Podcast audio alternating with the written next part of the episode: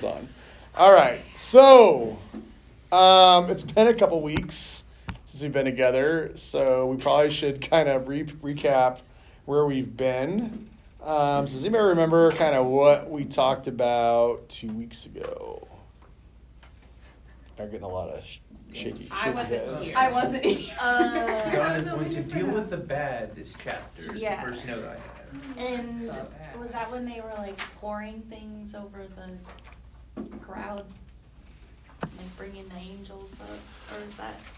That was when things were on fire. Okay. Yeah. The Babylon was on fire. Right, versus the prostitute.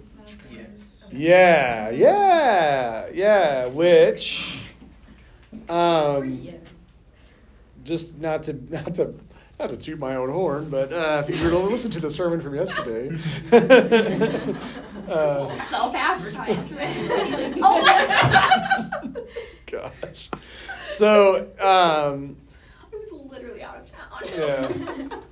No excuses. Okay.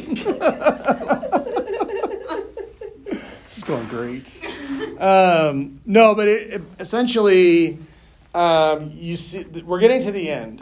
We're getting to the end of the book, but we're also getting to the end of things. Like, you know, we've talked all along that Revelation isn't fully about like the end, but this part is. This is about kind of, there's pathways. There's a pathway of the kingdom of God. There's a pathway of the kingdom of the world. And 2 weeks ago, we talked about kind of that whole system of kind of pursuing like selfish gain and, you know, abusing other people to get ahead and all that sort of, like the destination for that is not great. And so we kind of we did 17 and 18 2 weeks ago, and we get to 19 today, and it gets contrasted a little bit with the bride, but then next week we're going to see kind of the final culmination. But we've got to still deal with some of this evil before we can get to talking about the bride. So I want to read 19, 1 through 10 to kind of get us kicked off. So after this, there's just been this whole thing about Babylon, this whole system kind of crumbling down and kind of finishing up. So after this, I heard what sounded like a roar of a great multitude in heaven shouting, "Hallelujah! Salvation and glory and power belong to our God, for true and just are his judgments. He has condemned the great prostitute who corrupted the earth by her adulteries. He has avenged on her the blood of his servants." And again they shouted, "Hallelujah, the smoke from her goes up forever and ever." The 24 elders and the four living creatures fell down and worshiped God, who were seated on the throne, and they cried, "Amen, hallelujah." Then a voice came from the throne saying, Praise our God, all you his servants, you who fear him, both great and small." Then I heard what sounded like a great multitude, like a roar of rushing waters, and like loud peals of thunder shouting, "Hallelujah, for our Lord God Almighty reigns. Let us rejoice and be glad and give him glory, for the wedding of the Lamb has come, and the bride has made herself ready. Fine linen, bright and clean, where it was given her to wear. Fine linen stands for the righteous acts of God's holy people." Thanks, John, for the interpretive note. Then the angel said to me, "Write this: Blessed are those who are invited to the wedding supper of the Lamb." And he added, "These are the true words of God." At this I fell at his feet to worship him, but he said to me, "Don't do that. I'm a fellow servant with you and with your brothers and sisters who hold to the testimony of Jesus. Worship God, for it is the spirit of prophecy who bears testimony to Jesus." So let's unpack. There's a lot that just happened there. So first of all, you've got a celebration, and we've got to remember, so let's recap a minute. Who is the original audience of this whole thing? The seven churches. Seven churches. And what's going on in the seven churches? What's happening? Just generally speaking. They've been persecuted for a long time. Yeah. They've been really struggling. So the hard thing about some of these judgment, I mean, it's hard because it's judgment, but we are used to in America as like being the powerful. We're the one, you know, we have a powerful army. We have a powerful, and a lot of times Christianity gets sort of like engrafted into, you know, the power of the military. You see a lot of like, you know, Christian symbolism mixed with like patriotic symbolism. And so like, this is like, it's weird for us because we are used to seeing ourselves as like the strong one. But the people who are listening to this are not the strong one. They're not the majority. They are the weak ones. They are the outcasts. They are the powerless. And so that's why you have such a celebration. Because if you think about it, like if you are being bullied, you know, this is just a really simple explanation, but like if you've been bullied, it's like your bully's finally going to get their what's coming to them. And so that's where the celebration comes from. And so, you know, salvation at the beginning, you know, it's salvation for their souls, but it's also they've been saved from this, you know, challenging life, this struggle. It's a salvation from, you know, being beat up all the time, being killed, being martyred. And so, and for true and just are his judgments. And we've kind of been talking about this all along. But this is the thing we wrestle with. And a lot of times we focus on God, a God of mercy a lot, but we don't always focus on a God of justice a whole lot. But let's talk about this for a minute. What would the world look like if you had mercy and no justice? Everyone would just get let go. Like, oh, you can change. Like a lot of people would be taken advantage of. Yeah. Okay. Anything else? Like a world with mercy without justice. Like, how do you think history would look different? Go ahead. Oh, well, I don't know what would come out of it, but there'd probably be a lot of resentment in the victims or the people who were taken advantage of. Okay. And then but like, where would the desire be to like do better? Like, I mean, at least with justice, you're like, well, if I do this bad thing, like it's going to come back on me. Whereas if I do this bad thing and I just receive mercy every time, it's like, I can do whatever I want, and I know I'm going to be forgiven for it. The moral compass becomes void. Like, what's the point? I mean, you think about like a spoiled child. Yeah. Like a spoiled child that just gets whatever they want, and you know their parents never correct them ever. It's like that's kind of like a world of mercy without justice. Now let's talk about what would a world with justice without mercy look like? So like harsh. Harsh is a great word. Yeah. And so we've got to kind of like, if God is a God that's worthy of worship, we have to sort of always be wrestling through this balance of justice and mercy. And I think we naturally will kind of lean one way or the other. And so it's always sort of our... I think wrestling is a good term, is it's, you know, wrestling through of like, okay, what is the right decision in this situation? And it's not, I think what you find in Revelation, what you find in life is just not always that clean, you know? And so that's where the word true comes in, because, you know, if we're have to judge something, or we have to make a decision on something, we only can go off of our information that we have, right? And we all have a limited amount of information because we're finite beings. You know, no one can know everything because we don't reside in the minds and hearts of everybody. And so like, you know, even think about like our justice system and courtrooms, like, people get falsely accused in our justice system. People get falsely sentenced. Some people who deserve harsher judgments don't get judgments because, you know, there's a way to manipulate information. And there's a way. So this is a contrast here saying that you know, what you don't see in any of these passages really is like a revolution of people, like overthrowing something, or a revolution of, you know, a call to arms for God's people, you know, pick up your spear, pick up your sword. And you see God is the one with the justice.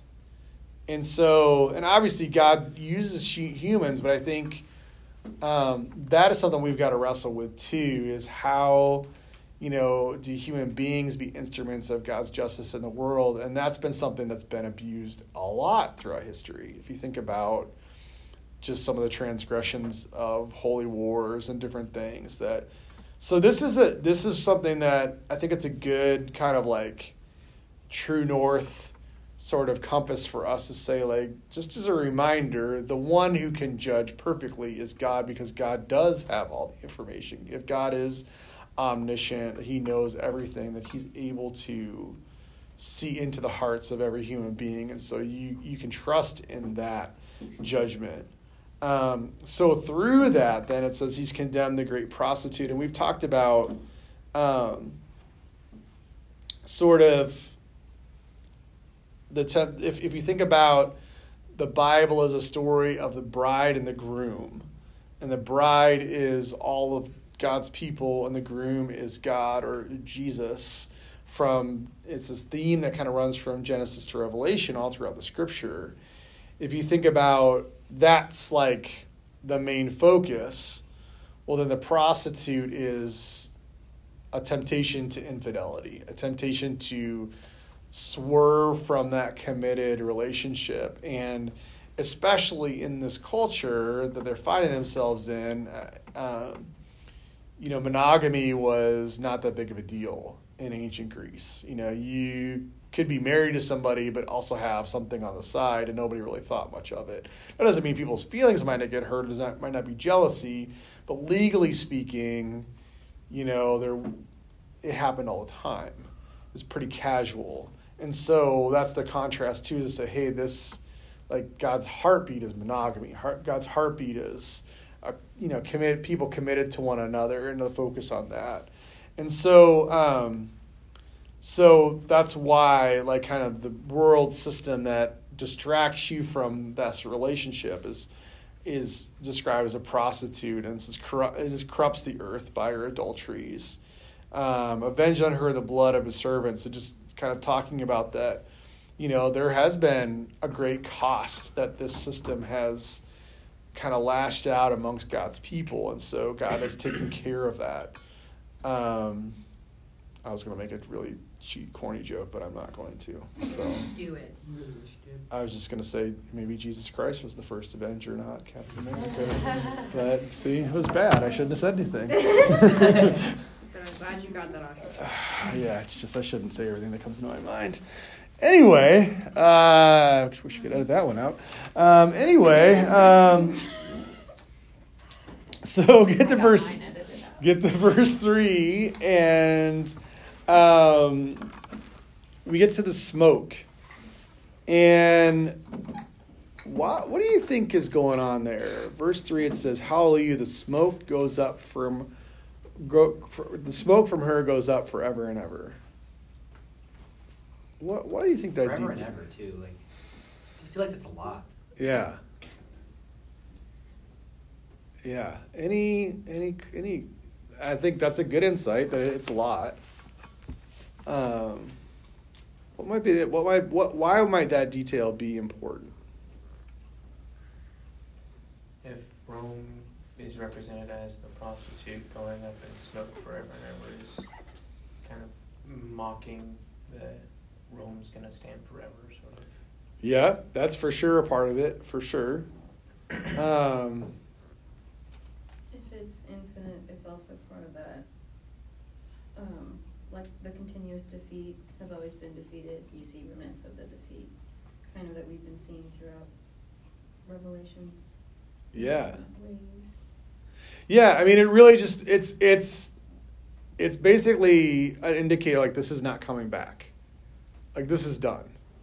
Like, it's on fire, and it's going to stay on fire. Like, it's not, like, which makes something that's coming up in the next chapter kind of confusing. But that is the point of the smoke goes up forever and ever. It's like this is a definite end to this whole system that's being set up in opposition to the kingdom of God. It is been overthrown permanently. And then you go back to verse 4, 24 elders, 4 living creatures fell down and worshiped God. What does that remind you of? Something we've talked about a couple times earlier in this study this summer. Where have we seen that before? And it happened earlier in the book. Yeah. I can't remember exactly. What was the location of the 24 elders and the 4 living creatures? They're in the throne room, right? Where is the throne room? In heaven. Yeah. Yeah. So you're cutting sort of between like the scene on earth, like the scene. Yeah. It's sort of like a film cutting between like what's happening on earth, what's happening in heaven, cutting back and forth. And so like you see like this thing's happening, there's like a celebration. And again, like this roar of a great multitude, well, it's a great multitude in heaven, right? At the very beginning, verse 19. And again, that's a comfort because at the time they're not a great multitude. You know, so like this is going to be successful, this expansion. There's going to be many more people that are going to follow this message. So they have, they're cheering. You got the, and by the way, this is something that Pastor David mentioned to me in his study that I didn't catch in mine. So the 24 elders, when you had a Caesar coronated in the Roman Empire, there were 24 elders of the Roman Empire that would like verify the coronation of a, so again, it's like, it's, there's all this comparison of like, which is the real one, like basically saying like the one you see here in Rome is like a shadow of the real thing. So that's something that goes over and over there again. So that's something that kind of showed up in his study that I didn't catch in mind, but that's kind of interesting detail there. So you go back again, kind of recapping this. Then I heard it sound like a great multitude, like the roar of rushing waters, loud peals of thunder. There's a lot of power. There's a lot of enthusiasm. Hallelujah, for the Lord God Almighty reigns, which means Caesar doesn't. Let us rejoice and be glad and give him glory. Now here is where we start getting some foreshadowing. For the wedding of the Lamb has come, and the bride has made herself ready. And so if you think about Genesis being like the beginning of a courtship between, and is the groom pursuing the bride, the wedding day is coming now very close. And notice how the bride is described. Fine linen, bright and clean. So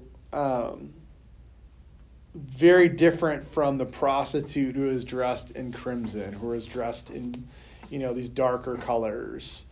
This is somebody who's completely been purified. And you know, even though it says has made herself, I mean, it's the image of like if you think about a wedding day and a bride's like in their room and they're putting their dress on, they're doing their makeup, and they're kind of getting themselves all ready to go. It's the idea that this bride has been made clean by what Jesus has done. Really, that's the reason why. And so it says, blessed are those who are invited to the wedding supper. These are the true words of God. And it's interesting, this detail at the end of this little passage, that this is an angel that's kind of reporting this, right, in verse 9. And John gets so excited, he bows down to the angel. Angel's like, wait, I'm not God. It's interesting that detail is in there. It's almost just like to recap, hey, don't be tempted, even though this is a really cool moment. Like, I'm not God. I'm just the messenger. And I think that's a good, kind of a good caution for us, because that's been something that the church has tended to do throughout history, is like, you know, we talk about you know, people being saints, like really good Christians being saints. And it's one thing to to acknowledge that there's been exceptional people who have followed Christ, but when you begin sort of venerating them as they're sort of above everybody else, that's where it's, and you do, right? You see in different cultures shrines to different saints or different, it's we just got to be careful about not offering worship to someone who's not God. I think that's something that, and so that's probably part of what's going on is let's just be careful, even though an angel would be, if an angel came into this room right now, we were able to see an angel, it'd be very impressive to us. It'd be, even if you think about the Christmas story, the angels meet the shepherds out while they're tending their flocks, and they're so amazing that they're terrified, they're so impressive. They're not these little baby cherubs. They're these huge imposing figures that create a sense of awe and fear. And so it's easy to get caught up in the moment and be oh, wow, I need to just, and so, but it's, again, just reinforcing the only one that's worthy of our worship is Jesus, is God alone. So then going from there, we get into verse 11. I'm going to read the rest of 19. I saw heaven standing open, and there before me was a white horse whose rider is called Faithful and True. With justice he judges and wages war. His eyes are like blazing fire. On his head are many crowns. He has a name written on him that no one knows but himself. He is dressed in a robe dipped in blood, and his name is the Word of God. The armies of heaven were following him, riding on white horses, dressed in fine linen, white and clean. Coming out of his mouth is a sharp sword, which is to strike down the nations. He'll rule them with an iron scepter. He treads the winepress of the fury of the wrath of God Almighty. On his robe and on his thigh he has a name written, King of Kings and Lord of Lords. And I saw an angel standing in the sun, who cried in a loud voice to all the birds flying in midair, Come, gather together for the great supper of God, that you may eat the flesh of kings, generals, and the mighty of horses and their riders, and the flesh of all people, free and slave, great and small. Then I saw the beast and the kings of the earth, and their armies gathered together to wage war against the rider on the horse and his army. But the beast was captured, and with it the false prophet, who performed signs on its behalf. And with these signs he had deluded those who received the mark of the beast and worshipped his image. The two of them were thrown alive into the fiery lake of burning sulfur, and the rest were killed with the sword coming out of the mouth of the rider on the horse, and all the birds gorged themselves on their flesh. Okay. How lovely. Questions? Thoughts? All right. Such a roller coaster. Such a roller coaster. What's what are you thinking over there? Well, the rider is obviously very powerful. Mm-hmm. Yeah. Yeah. Why is it that it says he has a name written on him that no one knows but himself, and then a sentence later it tells you his name? Yep. He knows now. So I'm going to just say that there are parts of this, but especially the next chapter, that are a couple of huh? moments. Really. I mean, especially there's a part in coming up in 20 that is probably the most disputed, disputed in the sense of the most disagreed upon passage in all of Bible, on all the whole the Bible. So I'm not going to be the one to tell you this is precisely what it means, because if there are a whole bunch of people that are way smarter than me that have been debating this for a very long time, I'm not going to sit here and say, but I have the answer, friends. It's very much that time, when you're talking to a friend, you're I found this out, but I can't tell you. And they're okay, fine, I'll tell you. I will say I find it encouraging just at the spot I'm in my life about the false prophet, being brought to justice. I feel I don't know. That's the correct way to say this. I don't know. I just struggle with watching evangelical Christians, put all of their faith into one person or, a leader that holds a lot of power and influence, who maybe doesn't make their best choices or... yeah. Treat people how I would say they should be treated. Yep. So I think that when you watch an entire group of people who say that they know the Word of God follow that person is scary to me. I think we may have misstepped, and so it's kind of nice seeing here that like those things that someone might say do have repercussions even if we don't see them at the time. Yeah. Like if we see them get a lot of glory right now, that doesn't mean that's how their story ends. And I think that's a really good observation. Because I mean, that's something that I was talking about yesterday in the sermon, is that whenever we get tempted into Jesus plus, yeah, like that is a recipe for disaster. And Paul actually spends, if you go back to the book of Galatians, Paul spends a lot of time like going at people that are trying to do Jesus plus Judaism, like follow Jesus, but then also be circumcised and also follow these food laws and also do all these things. And he's like, no, if it can't be Jesus plus, it's just Jesus. As soon as it's Jesus plus, it's not the gospel anymore. And so, yeah, that is for sure a good observation. And I think that's where I just recommend a lot of humility, because I think, you know, the irony of ironies for us, I think, is sometimes the people who feel like they are the most equipped to point out a false prophet are the ones who have been deceived. Yeah. So, I mean, you think about like the first century Jews, and how many of them rejected Christ. They knew Scripture. They had been taught it. I mean, literally, the education of young Jewish boys is learning the Bible, is learning the Old Testament. They memorized it. So how tragic is it for them to have spent all of that time learning, and then Jesus shows up and they don't even recognize him? So I think we just have to have a lot of humility, like be open to being challenged, I guess what I'm saying. Like open to being like, yeah, I might be wrong about this, or I might be getting led astray by that. The image that I used yesterday in my sermon is, I mean, imagine essentially in the letter to the church at Thyatira, we talked about this weeks ago, but we didn't get into this great of depth, that there's this prophet, female prophet that Jesus calls Jezebel, which is probably just like a type, not necessarily her name, but that's leading this church astray. And it's really like the parallel of if you had a wedding happening and you have a bride and a groom kind of like staring at each other, and the groom is like saying his vows. Meanwhile, like one of the wedding parties like whispering into the bride's ear saying like, well, you can do this, but I'm going to set you up with this other guy. Like, go ahead and get married to this guy, but I've also got somebody else you really got to meet. And, like, if that was happening, like, we would be furious, right? Like, we would not be cool with that. And so that's really what's going on, not only here, but that has happened throughout history. There have been moments and continue to be moments where the church is really – and so we just have to, I think, always come back and say – What is the character of Jesus?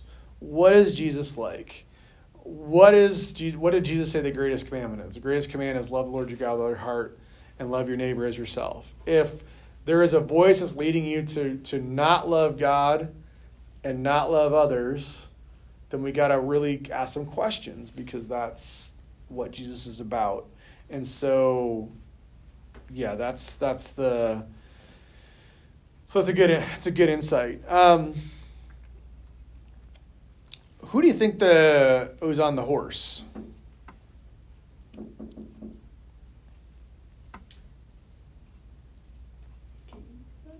Yeah. Got it. Yeah. Sunday school answer works on this. I was like, it's a 50-50 shot. What's the other 50? Well, same thing. One of the same. Yeah, like 100%. So yeah.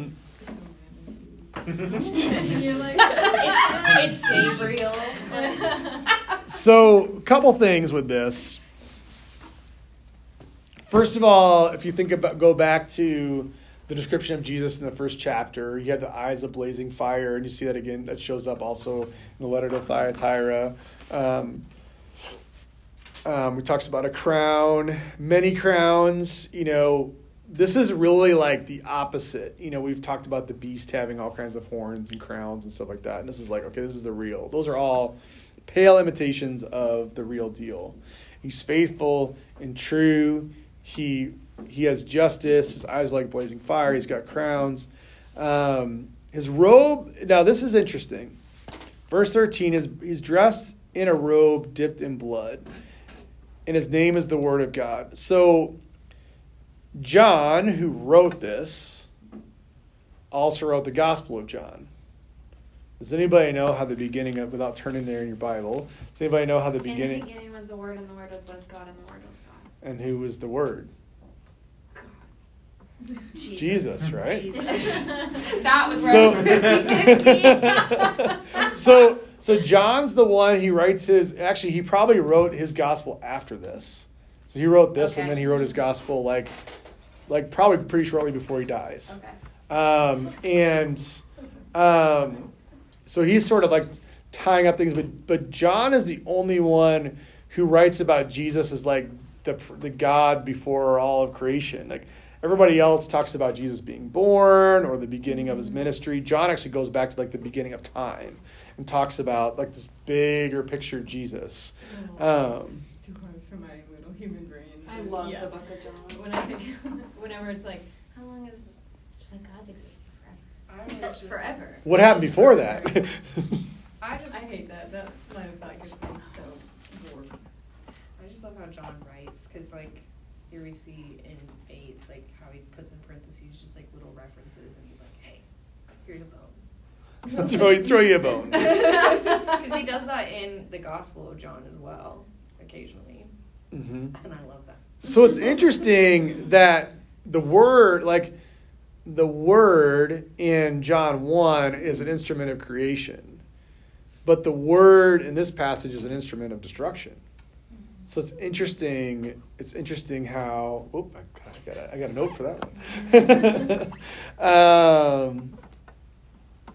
And the robe dipped in blood. So there's a couple of different interpretations on this, but probably, you know, the best one you could go with is just that it's his blood. Mm-hmm. You know, like. You were tempted to think like this, we got this gory like war scene. So it's like, he's killed so many people that his blood, his robe is covered with blood. It's like, well, no, it's his blood. And that's why he can defeat this evil, is that he's paid the price on the cross. And that gives him the right to have victory over. He broke that virus of sin that's in all of creation, and so the other interpretation that has some merit too, I think, is just it's also representative of the martyrs, the ones who have been killed, and so it's like I'm here, sort of like taking care of the wrong that had been done to my people, which again would have been a very encouraging word to that oppressed group of early Christians, and so. So the interesting thing about all this, you have this whole buildup of like Jesus, and he's got the sword coming out of his mouth. There's all these armies. But did you notice there's no actual fight? Mm-hmm. And the fight's actually never like in, it's never like, you know, if you think about like really good, like Lord of the Rings, right? They have this like huge, you know, the Battle of Helm's Deep. They have this huge, like, massive army coming towards the wall. Do you think maybe, oh, it's going to fall? And then, you know, Gandalf comes over the ridge, and there's this, you know, the sun comes behind his head, and there's, like, this triumphant. Reagan doesn't know what we're talking about. Oh, no. I own the movies. I have them. To wrap up Revelation, we watched Lord of the Rings. I have them in 4K.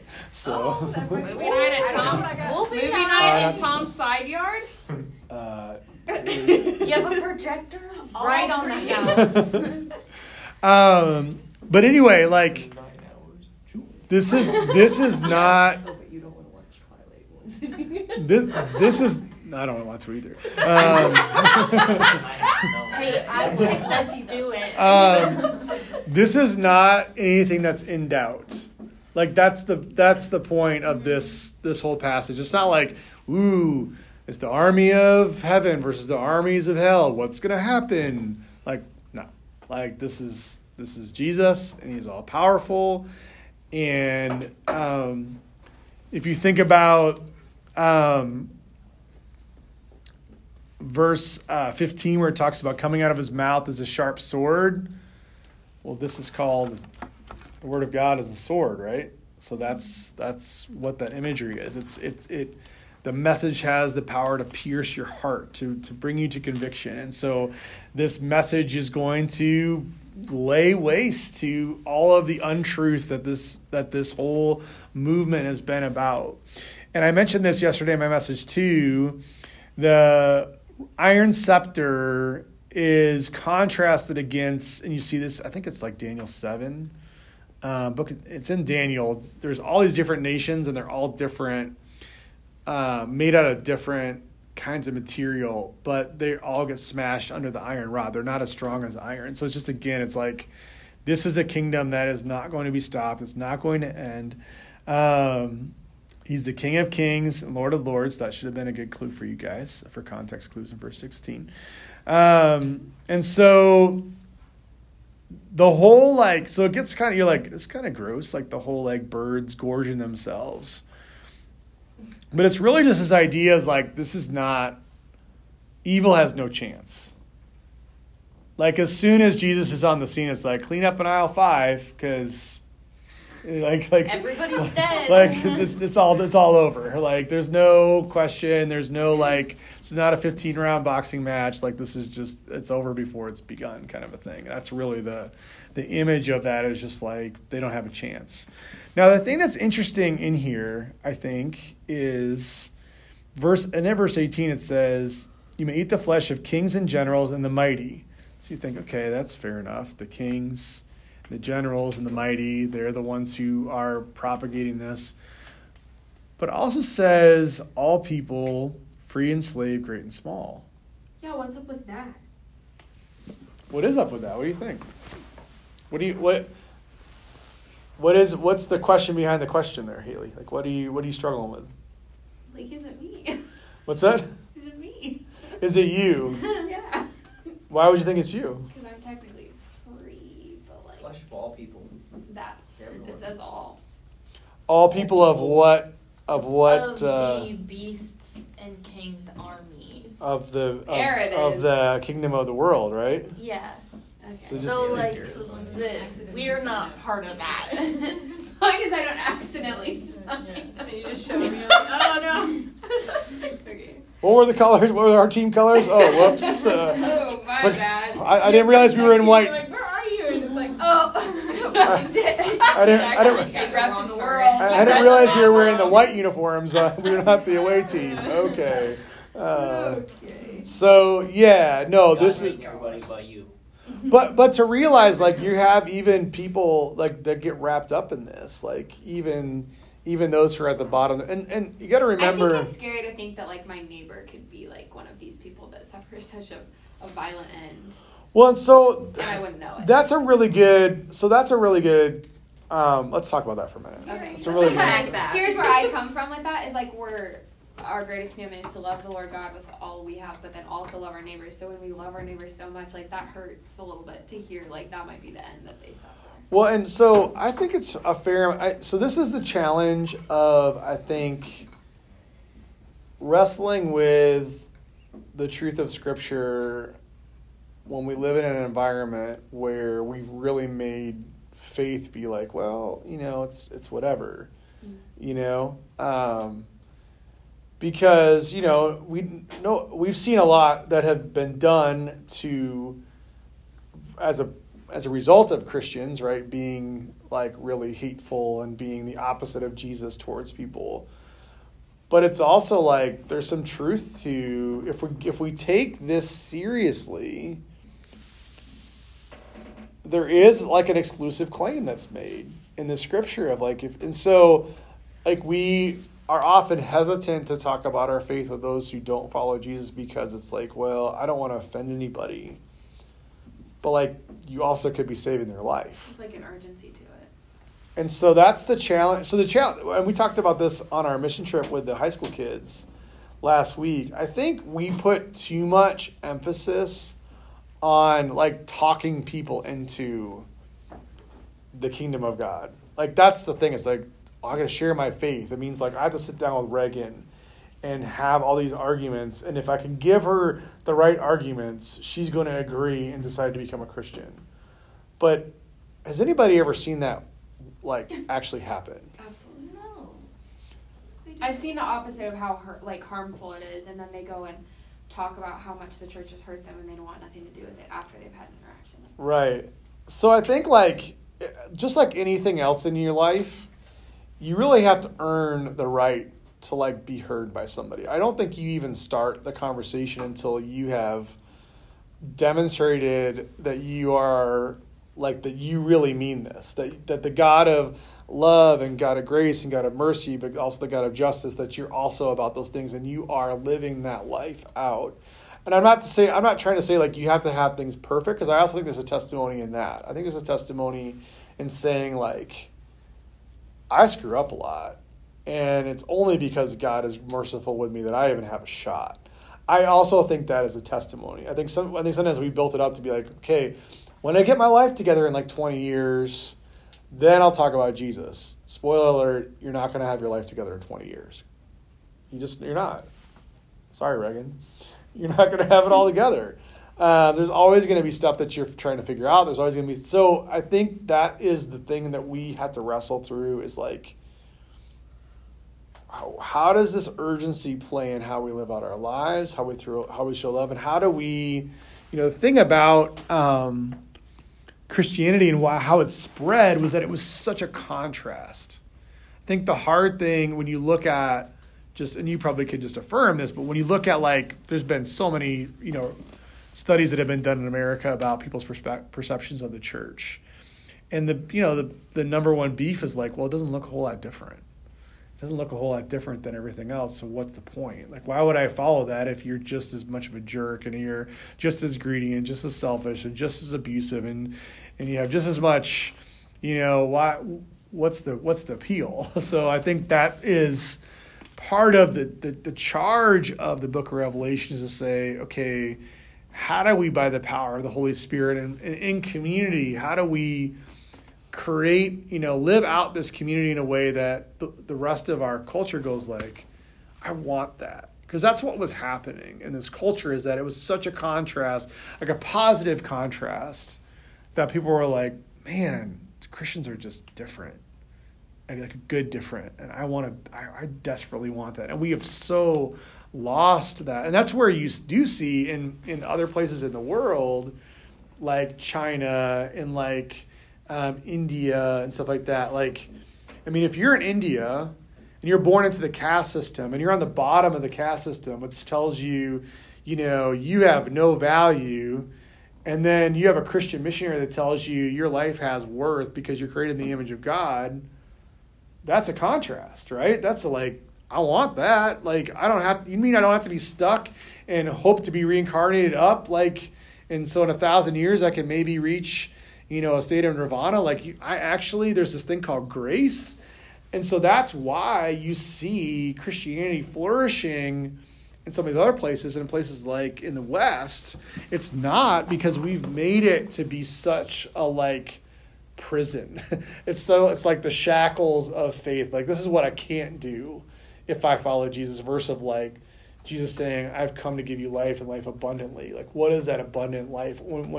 And so that's just, I think, just a challenge I would give to you all is hopefully this does create a little sense of urgency of how do I live this out?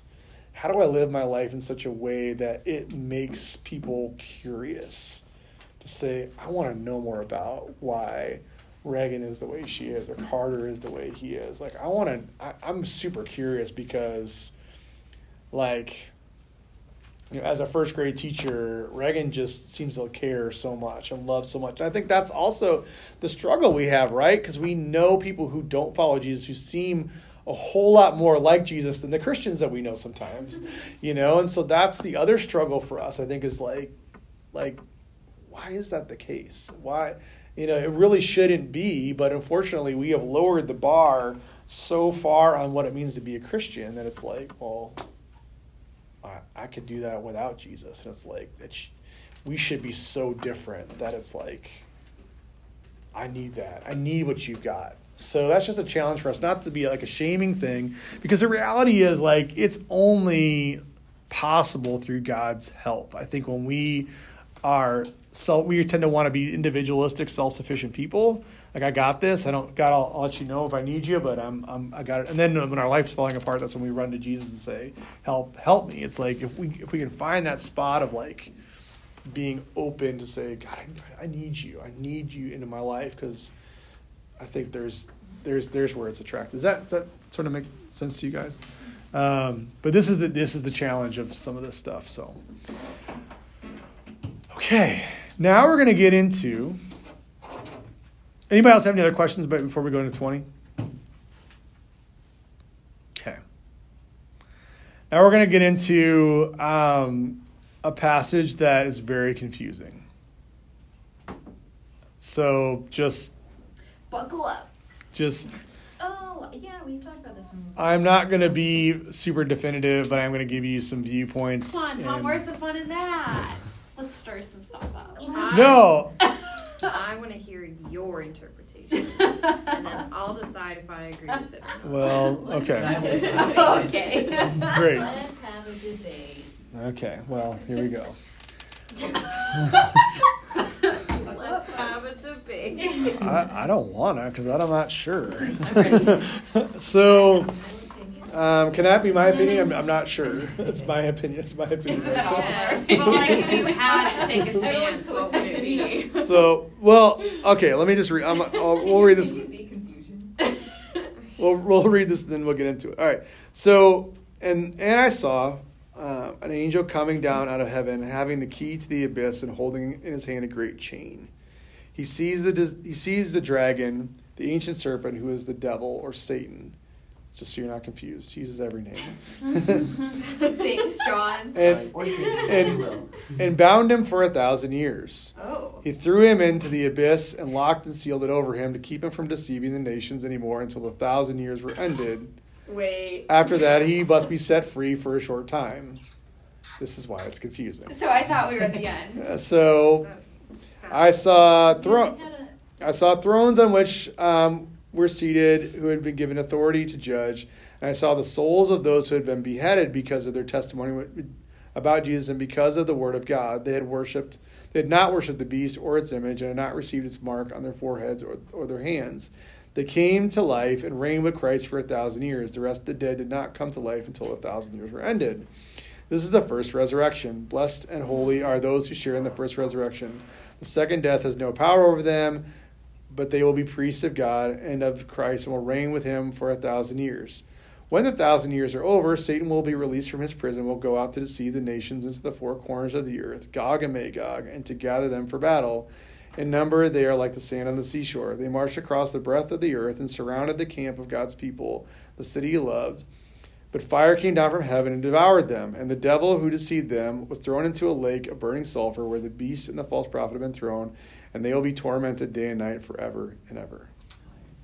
Okay. Yeah, we had a whole thing in youth group about, I don't know what year it was, but you were like, this is the worst. And then you brought it up to us, and then you were like, why was he released? Let's talk about it.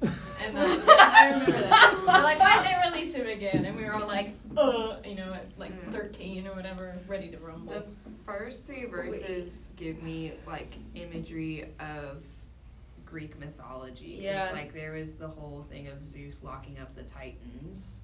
Mm-hmm. Mm-hmm. Yeah, I don't know. It reminded me of that. And then I pictured the beginning of Hercules, like back when the world wasn't new. Yeah. Wait, I thought we were at the end. So yeah, so let's discuss. Oh, good. What doesn't make sense? To me, everything. To me, that it says he was locked away to keep him from deceiving the nations until the 1,000 years was up. After that, he must be set free. Like, why must he? Like, God could have just said no. Like, he's like, it feels like he's still giving him second chances, third, fourth, whatever. Do you think he's make us weak, God? Did you bring him back out? Well, and like, what's happening? Weak bones. What's happening on the earth for these 1,000 years? Because it's like everyone else has already been brought to justice. So what is there to be done? Are we just hanging out? The next injustice, and so the release would be kind of another cycle of coming back around and realizing injustice. So is this his absolute ultimate last chance? Somewhere. But is anyone still alive other than his people? Are people enjoying themselves? Or are they the 1,000 years. Wait, so are people enjoying themselves, or are they just ignorant? I think these are the people who, like, halfway believed. We're like, kind of. I don't know. Tom's enjoying us struggle, isn't it? I'm enjoying us struggle. Why would this be disputed so much? It's so clear cut. Okay, here's a clear cut question, though, maybe. Here's a clear cut question. I'm not sure. I don't know. We're talking a lot about the mark of the beast, right, in Revelation? Sure. So, but a lot of people have this mark. So, like, if you maybe were one of the world first in your life, and you had the mark of the beast, and then you found Jesus, does the mark of the beast get replaced by the mark of Jesus? So if you've taken the mark of the beast, essentially, it's not a literal mark. It's, the mark of the beast is just saying, like, I give my allegiance to the kingdoms of the world, not the kingdom of God. So that's like, you've made, not really, like, you've made that decision. Like, that's the, you've given your allegiance to, like, in your heart, kind of like that's. And is that just like when you get to the point of just renouncing Jesus and saying, like, right, like, so it's not like when we make a sin. No. Make a sin. It's kind of like making a stinky. You made a boo boo. Now you're just going home. No, Haley, that's a very valid question, because I also just like. Well, that's the thing about Revelation, I think, scares the crap out of people, no pun intended, is that we are all so nervous of, like, don't take the COVID vaccine because that's us, mark of the beast. And even like, are people saying don't take Yes. Chip in it. Yeah. Make you basically. And they're also saying. Or like cashless currency is the mark of the beast, and so don't use it because they are talking about a microchip that can be implanted that has all your bank information that you just scan your hand, and they're like, well, that's the mark of the beast, and so there's all every time something like this comes up, it's the mark of the beast, the mark of the beast. Don't drink any Monster Energy. Well, and it's funny, like it's funny even. I love that. I watched that over and over. So it's funny. Even Dan Morrison was like joking. He's like, I got the COVID vaccine in my other arm to like nullify the effects of the mark of the beast, so that I'm good. Just like your right hand. He's like, I got it in my left just to be safe. Like, I got it in both arms. One in each. I did. I got one in one. Oh my God. I've literally not heard that. No, but is that the microchip theory? They're saying the microchip is the mark. Yeah. So this has been sort of. This is like, well, and what I've heard about it is that they're interpreting it as like people are trying to trick you into getting the mark of the beast. Right. Like, and so this is a complete. It's a complete misunderstanding of what John's trying to say. Okay. This is not something, I mean, you can be deceived into following the ways of the world, but like you can't, you're ultimately like the mark of the beast is basically a symbology of saying like, I live for this. Okay. I live for this way. Because the forehead was something that, like, you couldn't miss. That's why they talk about it being on your forehead. It's like, you know, if you think about somebody getting a tattoo across their forehead, it's like, I want you to see it. I don't want you to miss it. This is what I'm about. And you think about, like, a baseball cap that has, like, a logo. Yeah. You put it on the front because you want everybody to see that's who you support, right?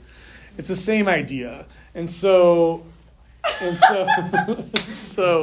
I just cannot stop laughing at the idea of, like, gotcha. I'm horribly disturbed that this is a real conversation. Yeah. Really, it loses it. There aren't many things that make me lose faith in, like, just people in general, but that is one of them. It's like, but mark of the beast. But why would you? Anyway. So here's, I'll give you a couple ways that this has been interpret it. Okay, cool. So this is with the millennium, the 1,000 years. There's three main ways that this has been interpreted in history. Is it right there? It's so obvious. Okay. Yeah, it's right there. It's right there in the Bible. On the Bible, okay. It's right there in the Bible. So let's see how I do. See how I do. So yeah, the study Bible we gave for confirmation. I didn't joke, but no, it's in there. We probably have extra ones. So like here, I want one. I got one as a leader because I know.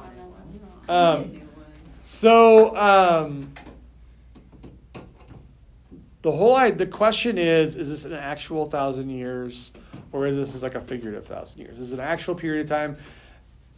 Obviously, my approach to it, all the numbers that we've talked about up until this point have been figurative, so it would be weird if all of a sudden at the very end of the book, now you have a literal one, right? So I approach it as a figurative thing, but I will tell you there were a bunch of Christians in 1000 AD that were like ready to roll. They thought, all right. They were like, all right, 1,000 years. Like, let's go. Yeah, or Y2K, yeah. Y1K. So there are premillennial, which would say we are living in a time before this 1,000 year period, that the 1,000 years is a literal reign of Christ on the earth. Like he's overcome, like he's obviously in charge. Okay. The world is fundamentally different. It's sort of like a utopian existence where Jesus is like reigning on earth for 1,000 years, and it's the people who are following him are following in his leadership, and the world is it's almost like we return to the Garden of Eden, sort of like a glimpse of heaven for 1,000 years. Okay. The thing that's weird about that is, why would you mess it up? Why would you just let that go forever? Yeah. Right? Mm-hmm. And so... And, if there's no devil, if there's no temptation because he's caught, then wouldn't everyone follow Jesus? So that's the question. And then, there... It should be a darn story. And there are people that are premillennial. So I grew up premillennial. Okay. There are people that would say it's literal 1,000 years. Other people would say it's just a period of time, but it's like a future time when Christ will reign on earth in a very obvious way. Then there's meaning we haven't had that yet. Right. Okay. And they would say basically most of this book is all future. Like this is all stuff that's happening. Then there's postmillennial. Postmillennial, basically, the long and the short of it is that. Through our works, through the works of the church, we will usher this reign. If Christians do their job, things are just going to get better and better and better and better until it just happens. One day you wake up and Jesus is here. It's the way. And this was especially popular in the 1800s when there were these large tent revivals in America and around the world, and people were coming to Christ in droves, and they thought we're going to evangelize the whole world in our lifetime, and we're going to make it happen. And then World War I happened, and you don't find many postmillennialists anymore, because when you get to the point where really awful things happen, and it doesn't seem like things are progressing but to get better and better and better, it's oh shoot, maybe that's not happening. But when things are going really great around the world, it's oh yeah, this is, I think we're doing it, guys. We're doing it. Let's keep doing it. So that's kind of postmillennial. I feel like you had a question. Did that start after the Civil War? So there's it's also Civil War. Seems pretty awful. Yeah. So that's where when you started having some of those conflicts and stuff, that's where it's maybe it's not getting better. But you started having the abolition of slavery, and you started having some of these things that were happening. And so, that was kind of why. And then you have an amillennial view, which is, I will say, is my viewpoint. Amillennial. It's just a before millennial. And essentially it's just that it's Christ is reigning now. Okay. like, this is, but it's not the issue, and they all have their ups and their downs. The issue with amillennial is when it talks about Satan being bound and he's kept from deceiving the nations, that's kind of tough because I feel like you still see a lot of terrible things happening in the world. And I think, you, as you were saying earlier, Haley, you see the church being deceived by different things. And so that's the downside to the amillennial view is it's like, well, I agree that Christ reigned. I agree that he defeated the powers of sin on the cross. But it doesn't quite seem as like, hey, these things are, you know, everything's great. Like, so that's the challenge of... So does amillennial mean the earth is only going to like exist for 1,000 years? No, it's just basically talking about the you're talking about the amillennial view? Yeah. It would say the 1,000 is not a literal 1,000. Oh, okay. It's just like an extended period of time where Christ reigns. Got it. And it would say essentially at some point there's going to be a point of real concentrated evil. Like Satan is bad. Like you think things are bad right now, but this is what the world's like when Satan is bound. And someday he's going to get released for a short period of time, and it's going to be awful, essentially. So the people that are like, man, things are getting worse and worse, so Jesus must be coming soon. Are they fitting under that, like, amillennial? They're probably more premillennial, actually. Because basically the premillennial view, it doesn't happen, but there's also something called the rapture, and which we haven't talked about because I don't think it's a good theology. But it's what I grew up in. And basically the rapture, when in Revelation 4, when it says that John got caught up into heaven. So this is like the Left Behind. If you ever heard of the Left Behind books, Left Behind movies, this idea that someday... it could happen like in 5 minutes. It could happen in 500 years. But Jesus is going to come back and take all the believers with him and leave everybody else here. Like, they're just going to be like, whoops. like if you follow Jesus, like, you're out. And then all of the judgment stuff that's going to happen is going to happen to everybody who's left on earth. That's what I grew up learning. Mm-hmm. Just not realizing that. Yeah. Okay. Yeah, so... and they get that, if you want to know theologically where they get that, they don't get that from the book of Revelation. They get that from 1 Thessalonians. So if you'd like to turn to 1 Thessalonians, I can outline this. It's not even the right book. Well, that's like exactly what Revelation is saying doesn't happen. Yeah. Like the Christians are suffering. And that's why at the beginning, God said, if you misinterpret this, you shall be cursed. Wow. Don't read my diary, or you will be cursed.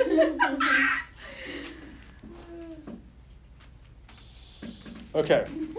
So, 1 Thessalonians chapter 4, starting in verse 13. Let me read this to you. Brothers and sisters, we do not want you to be uninformed about those who sleep in death, so that you do not grieve like the rest of mankind who have no hope. We believe that Jesus died and rose again, and so we believe that God will bring with Jesus those who have fallen asleep in him. According to the Lord's word, we tell you that we who are still alive, who are left until the coming of the Lord, will certainly not precede those who have fallen asleep. For the Lord himself will come down from heaven with a loud command and the voice of the archangel, and with a trumpet call of God, and the dead in Christ will rise first. And after that, we who are still alive and our left will be caught up together with him in the clouds to meet the Lord in the air, and so we will be with the Lord forever. Therefore, encourage one another with these words. And so this idea of like, so we will fly in yeah, at some point we're gonna get beamed up with the Lord. That's where, like, anytime I have heard about that growing up, like I cannot picture. Well, like what I do picture is people literally just like pushing up from their graves and like going, and I'm like, is it the bones? Do they magically just like rejuvenate like what they look like when they died? Like, that's I can't picture. Well, That's a whole other topic. I don't want to sidebar on that too much because I want to deal with the millennial views.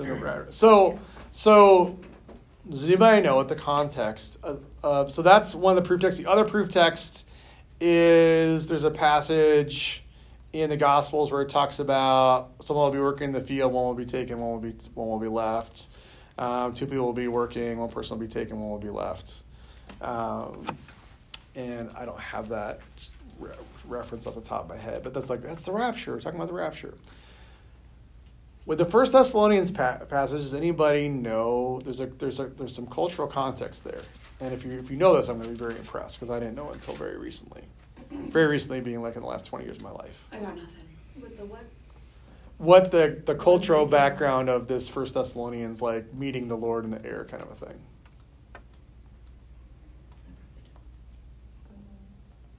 Looking at your notes. Yeah. I mean, can I just read what it says? Sure. Because I don't know if this really answers it. But it says, the Bible sometimes uses the word asleep to describe people who have died. True. In this context, Paul was answering a question the Thessalonians had asked. What of people who died before Christ's second coming? Would they be left behind? Paul assures them that all people in Christ who would have an afterlife with him, not just those still alive when he returned. Right. And that's true. So the imagery is this. It goes back to this wedding imagery. In Jewish culture, when the wedding day would come, the groom would come into town, and when the groom and the kind of the best man and all that the groom's wedding party got to the edge of town, the bride's wedding party would go out to the edge of town, and they would walk in to the town together and have the ceremony together. They'd have it all together, and so that's the picture of 1 Thessalonians 4 is. When Jesus comes back, we're gonna go meet him, but then we come back here to be with Christ forever. And so that's a little bit of spoiler alert for next week that heaven is not in the air, or heaven is a recreated here. So like I could still drive down Clevere to go get Chick-fil-A. You know? Wait. But there'd be no traffic. No line at Chick-fil-A. Sorry. Bailey's mind flipped. Well, so that's what we've been talking about in kids' Sunday school as well, about like the new heaven and the new earth. So let's keep going for a second. So I had a conversation about this concept of shalom, and we were talking Genesis 1-10, and like God wanted us to be co-creators of creation, and shalom is also translated as right relationship. So I totally lost. Well, it's right relationship, but it's also putting things the way they're created to be. Yeah. But that the goal of God was not to have us end in heaven, but to have everything in right relationship on earth. Mm-hmm. And that those two things can be both at once. Hold that thought for a second. We're gonna finish this, and I'm gonna give you a little just taster for next week, and you're not gonna want to miss next week. I'll be here. Thanks. So when the 1,000 years are ended, Satan will be released from the prison. He will go out to deceive the nations in the four corners of the earth, Gog and Magog. There's really no consensus on what Gog and Magog is. There are people who have, over the years, have said, well, it's the Soviet Union. It's the... No, I mean, because Gog and Magog were places that were north. You know, once you got north of a certain part of the... They didn't have the world mapped out like we did. They have satellites, so... Yeah. Once it got north, it was just like... And then... The wilds somewhere out there. They didn't know. I mean, Columbus thought like he was going to fall off the end of the earth if he sailed too far, right? They didn't know yet. So Gog and Magog are a reference to something that happens in Ezekiel, like 36 through 38. They're two nations that are kind of like the epitome of evil because Babylon's done, right? Rome. So essentially, it's saying like, just because the Rome fell, it doesn't mean like that's it. There's other evil in the world, and so it's like the it's sort of like the end of all of the rest of the evil. And they gather around, and you notice that it looks like this is like a Helm's Deep situation. They march across the breadth of the earth. They surround the camp of God's people, the city he loves. But then fire came down from heaven and devoured them. Gandalf is the fire. Even though there's like this moment of like, oh, they're surrounded, it's like it's very quickly resolved.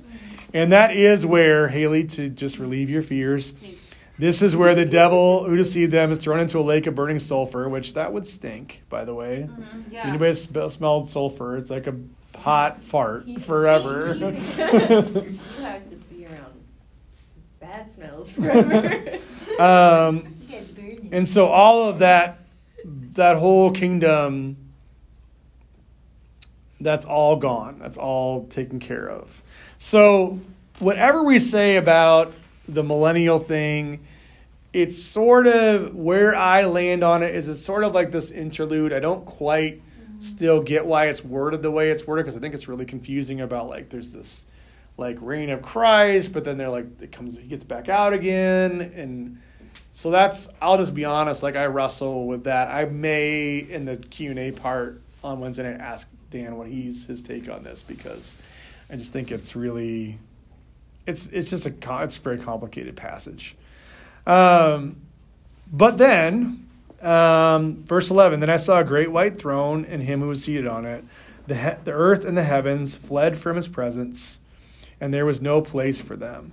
So that's where the earth and the heavens fled from his presence. That means like the way we understand earth, heaven, and earth goes away.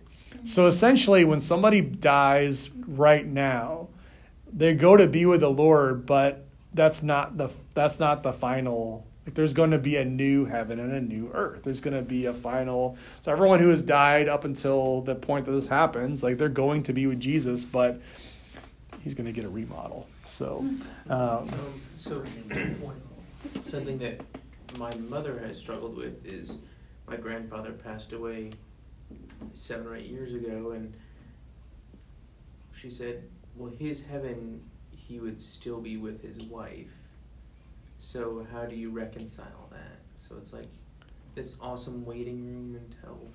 So there's a couple ways that you can navigate that. The whole Paul, we read earlier, Paul talks about those who have died have gone to sleep. There is a theory or a theology, it's called soul sleep, which basically says, if you think about like when you go to sleep, you don't have any concept of time passing until you wake up in the morning. Like you don't really know when you wake up. Like at some point you just lose consciousness and then you wake up. And so there is like a kind of this idea that like everyone who's died is asleep, but this is where it gets complicated.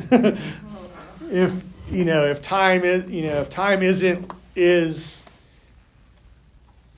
isn't linear, then they are with Jesus. They're just ahead. They're already there. We got to catch up with them. I mean, it's this whole thing of like, I don't know that we need to spend a ton of time thinking about it, because all I know is I can confidently as a pastor at a funeral say,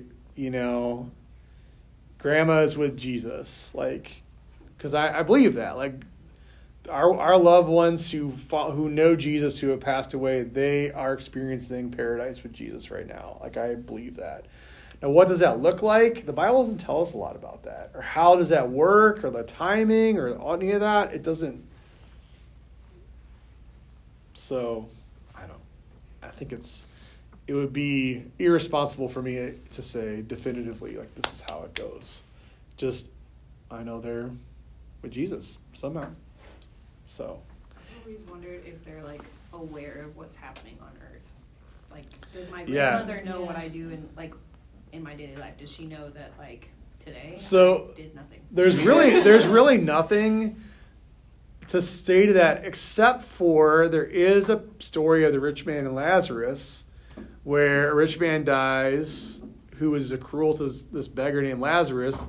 The rich man ends up in what looks like the holding place of hell, and Lazarus is in heaven. He's like begging him to like send him some water because he's like burning up essentially in hell. And it's like, so is that just like a figurative story that Jesus is telling to make a point, or does that have some semblance in like what's really happening? Okay, a lot has been said tonight. Yeah. Wow. But like, wow, friends. But also like, there's just it's the same thing as like the millennium. People have built whole theologies off of this, their view of the millennium. I just would say, when something only shows up once in Scripture, it's not that it's like irrelevant, but you know, Scripture interprets Scripture, and so we just need to hold these things that are show up very briefly and once very loosely, and if we find that dominating everything else, I think we got to be really careful. The things that we can't say definitively, I think you need to hold really loosely because, I mean, I read 4 commentaries tonight before I came about this passage, and they all have a little bit of nuance about how they explain what's going on in these verses right here. So basically, a lot of the basis of my Christianity has been questioned tonight in a good way. But like, wow. A book I would recommend. Uh-huh. Well, hold on, I'm not done yet. So before I get there, so heaven and earth is gone. There's no place for them. And I saw the dead, great and small, standing before the throne, and the books were opened. Another book was open, which is the book of life. The dead were judged according to what they had done, as recorded in the books. The sea gave up the dead that were in it, and the death and Hades gave up the dead that were in them, and each person was judged according to what they had done. Then death and Hades were thrown into the lake of fire, and the lake of fire is the second death. Anyone whose name was not found written in the book of life was thrown into the lake of fire. So, this, believe it or not, this last passage that I read you is intended to be hopeful. Yeah. How can you see that? Because, like, the book of life is, like, what you get into when you follow God and Jesus. Like, they write your name in the book of life when you give your life to them. And so if you're not in there, if you haven't devoted your life to God, then, like, you're being thrown in the lake of fire. But, like, since we have, we know that, hey, our name is going to be in there. So we're good. But you could still be heartbroken, though, right? Yeah. If there are people that... Like, that doesn't really them. Yeah. So... it's kind of like the naughty or nice list, you know? Which I always hated as a kid. I don't know, but, like, I got a new bike, but my friend over there got a lump of coal.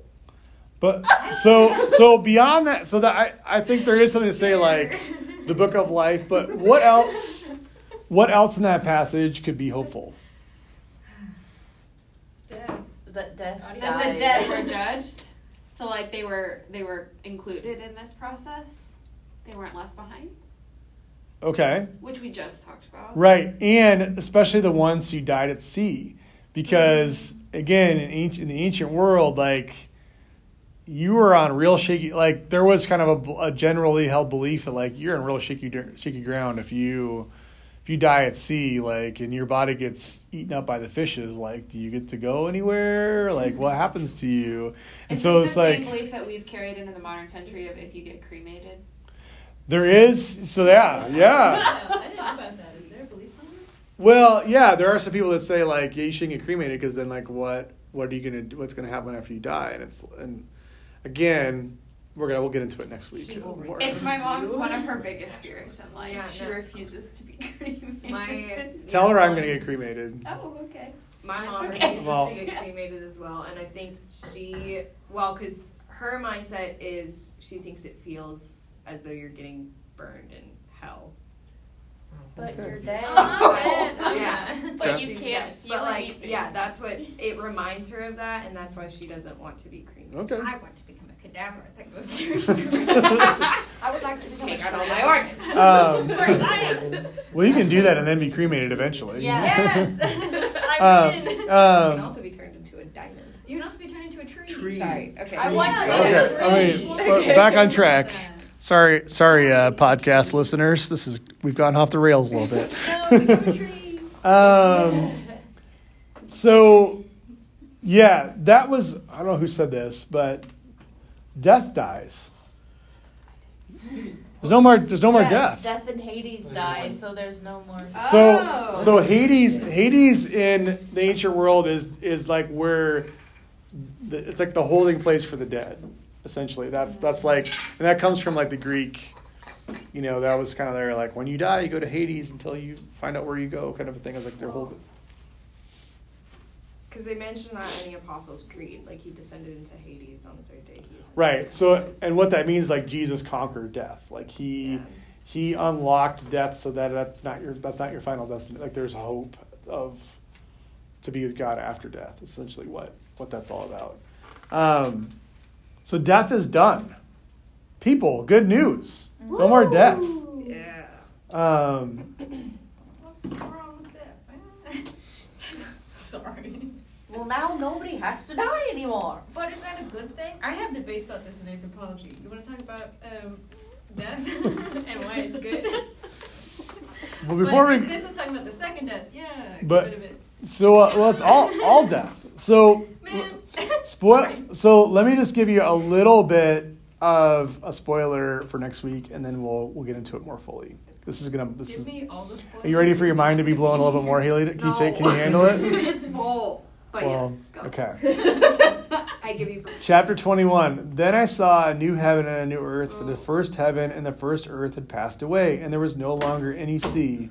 What? Now I saw the holy city, the New Jerusalem, coming down out of heaven from God. Just imagine me. So he is in this guy right now.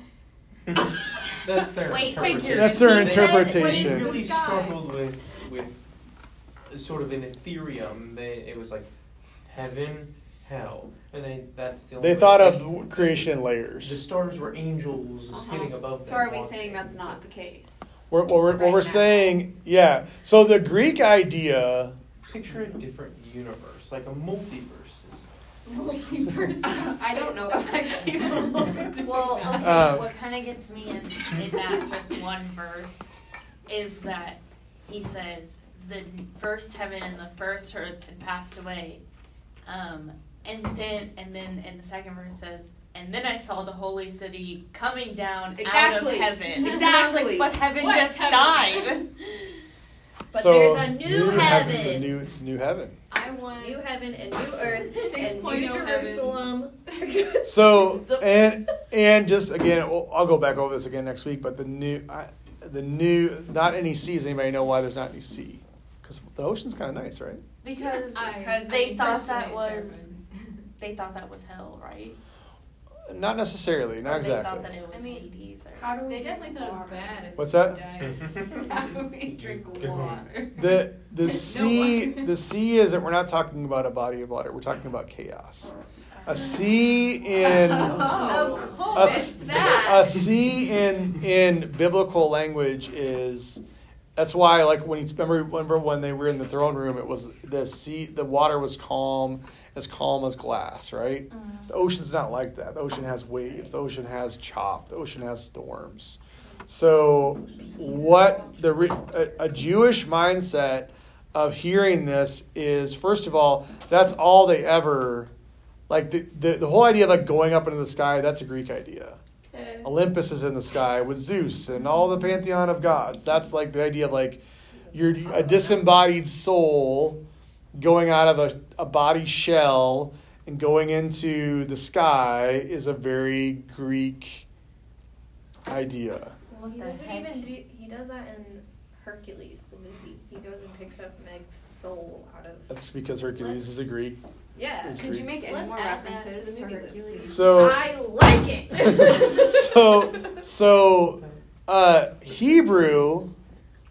Hebrew physiology is to say you are a soul. Like, you are a soul. Like, there's no, like, it's not like, well, like, if you open you up, can you see your soul? And they're like, no, you are a soul. You are a living soul. Resurrection is not your spirit flies away to be with Jesus. It's that your body is literally recreated. That's why I say it doesn't matter if you're a pile of bones or if you're a bunch of dust. Jesus is going to take that and make that into a perfect new resurrected body. He's going to remake it into a perfect new creation. Cinderella, when the fairy godmother gives her the dress and it twirls around, it'll just twirl around the ashes and make a person. Are you resurrected as your last form, or do I get to pick what age I was? Hi, can I please be a help? The Bible doesn't talk about that. May I be a cat? Maybe I died at 90, but I want to look like I'm 18. I'll just say this: the one resurrected body that we have reference it with is Jesus, right? He came back as himself. He came back as himself, but they couldn't. But remember, they didn't always recognize him right away. Yeah. And he walked through walls. Well, that's fine. Oh. I want that. I can't remember where I heard it or when, but I thought that when we went to heaven or when this new earth came or whatever, we were all going to be the same age Jesus was. We're all just going to be 33. Yeah. But what happens if you die when you're 5? You're just going to be 33 when you get there. What you would have been. You look at right? Your parents, I thought about, what if people, have a, young baby who passes away, because that has happened. Yeah. Do they just go to heaven? They're, bam, they're grown up, they're 33? Yeah. I mean, they have to. I have, because otherwise they wouldn't be able to, do anything. I have had a lot of debates over, infants and babies and, whether or not they even go to heaven. I heard that from someone. But it's not as much if they go to hell. I don't really know what it is. Yeah, because I've heard that because they're if they're only, 5 minutes old and they pass just because of complications, they didn't sin. Know. They couldn't they didn't sin, but they also couldn't have, accepted Jesus. But then how do you extend that to people who have never heard the word? I've literally never thought about these questions before. Ever. Jesus is that there's not going to be that second coming or that end time or whatever until everyone has heard the word or that's there's theories. I mean, if you go to perspectives, but I don't know. I feel like there can be a debate over what the word can be to people because there have been talks. I don't know. There's debates about everything, but I can't just throw a Bible. They could have a word, but is it the truth? Well, you would say that about us too. So I mean, we're going in a lot of different directions, and it's really good. I think, we're gonna baby. Yeah, I mean, I would say not that what I say is the definitive word on it. I mean, I think there's a case to be made that you're accountable for what you know and you're accountable for what you've had a chance to respond to and what you understand. So I would say there's probably, a grace for those who are cognitively impaired, who can't possibly understand, or to an infant who dies in childbirth, or to a baby who's aborted. Obviously, the flip side of that conversation is well, then why don't we just kill all the kids and everybody can go to heaven? That's absolutely.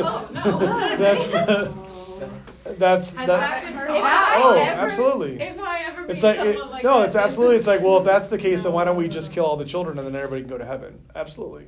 Wow, what a great idea. You're never coming to my public again. No, just think. I'm not saying it's a good, but can you understand the logic behind it? I can, because, the earth wouldn't continue, if you kill every single baby, but, then anybody that comes after you, in theory. So I'm just saying, this is where this stuff gets tricky, because the kind of the foundational scripture, and it's really only one, so that's why I say you hold it a little bit loosely, is the baby that David has with Bathsheba and that affair dies as an infant or dies in childbirth. And David goes and mourns his child, and then he says, I will see my child again. And so that infers that he will, when David goes to be with the Lord, that he'll get to be with his child. So that's where that belief comes from. But again, that's only really one spot, and it's really not talked about in Scripture. So that's where I'm always hesitant. If Scripture is silent on an issue, I'm very hesitant to be dogmatic somewhere where Scripture hasn't given us a lot of information. Especially, like, guys, this is the only, like, next week, 21 and 22, it's pretty much, and a few parts early in Revelation, it's pretty much all we got as far as heaven's concerned. It seems as if God doesn't really want us to worry about heaven a whole lot, like to think about and wonder, like, what's going to happen and what's it going to be like? It's like, no, you just focus on what's in front of you. It's none of your business. And there is, I mean, next week is real. There is a lot of really beautiful imagery, and it pulls in stuff from the entire Bible. It is, I mean, it's going to be great. We're going to have a fun time talking about heaven next week, but yeah, I would say. Back to, you know, you were saying, Haley, like, this is rocking a lot of the stuff that you've heard. Like, yeah, this is why it's important, I think, to go through and look at this stuff, because so much of our theology gets informed by things that aren't biblical. It's like, it's you know, we have a lot of Greek mythology in our theology. It has nothing to do with Scripture. It's just, that's like, oh, we've heard that we're, and then there's parts of Scripture that talk about the body being a tent, and so I was like, yeah, that's not really. I mean, I remember going to funerals, and you sort of see like a lifeless body and say, yeah, that's not them, like they're, you know, because their soul's gone, and there is something to that, but this does matter. Like, your body is called a temple of the Holy Spirit. Like, there is what this matters still. This isn't just like, well, this is totally irrelevant. It's just like your soul. It's like, well, your whole thing is the soul. So I'm curious, just because I hear things about this a lot. I'm not really. It's like an older perspective, I think. Recent old, so like your parents tend to have it. But on the topic of like tattoos and stuff, I hear a lot of people who are like fervently opposed to it because they think your body is the temple. And I'm like, it's not. I don't know. I don't think that. I'm curious. So there is some scriptures that are quoted, but that's more referring to cultures that would like carve things into their body, and they would be like inscriptions to other gods and stuff like that. Oh, well. More, it was not so much like body art. It was more like you'd have tribes of people that would like carve things into their body. It like just kind of like to put a mark on themselves and say, I'm devoted to this deity, and that's more what that's prohibiting instead of just have body art. Instead of like, it's not specifically saying like Sydney's Colorado tattoo, right? Right. It's not saying that like I worship this cat because correct. It's how like dare you? On correct. My body. Correct. I was curious about the origin of it primarily because I always hear it, but I never know if it's just like something that's just been perpetuated through thinking and not as much through Scripture. Because I hear people talk about like, oh, you don't want to defile your body by doing tattoos, but then I'm like, you have your ears pierced, you poked holes in it. Mm-hmm. I tripped on a twig the other day and bust my knee. I guess I'm going to hell. You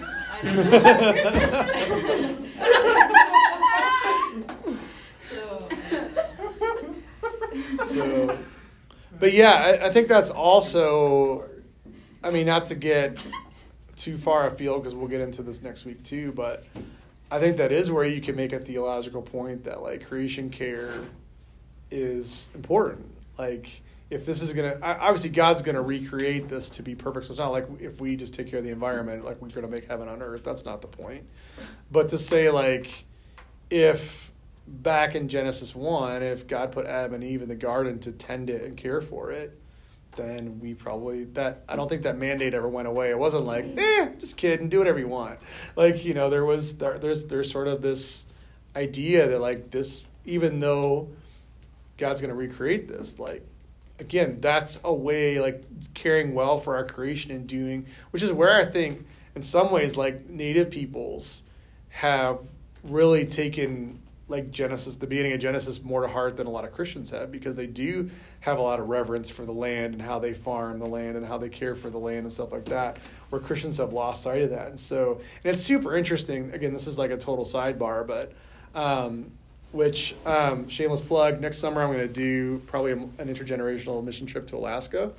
And one thing that was really cool when we went to Alaska in summer of 19 was we talked to a guy up in Alaska that his dad, he's a third generation Christian.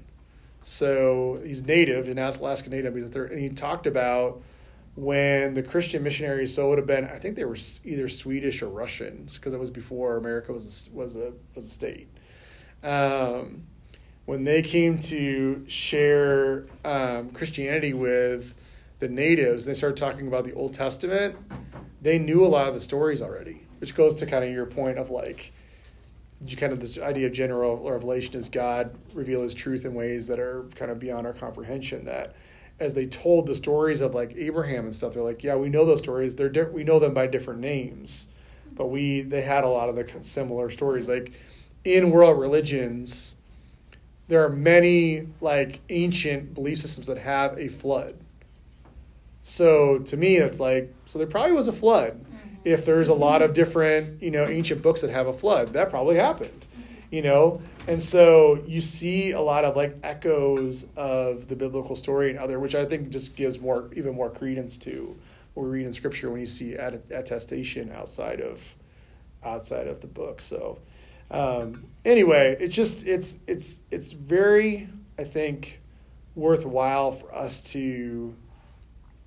I think if you take anything from Revelation, it's that don't get so caught up in trying to predict what's going to happen, but be present here and be faithful to what God's having you do now. That's, if there's anything else that you take from this study this summer, is that, when we spend so much time trying to predict things or look at things far off, we're missing what God has for us that's right in front of our faces.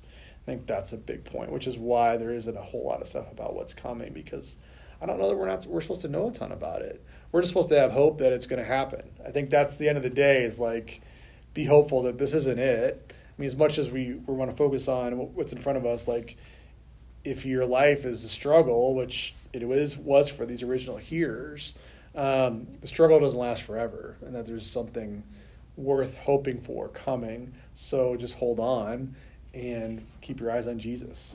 So I'm going to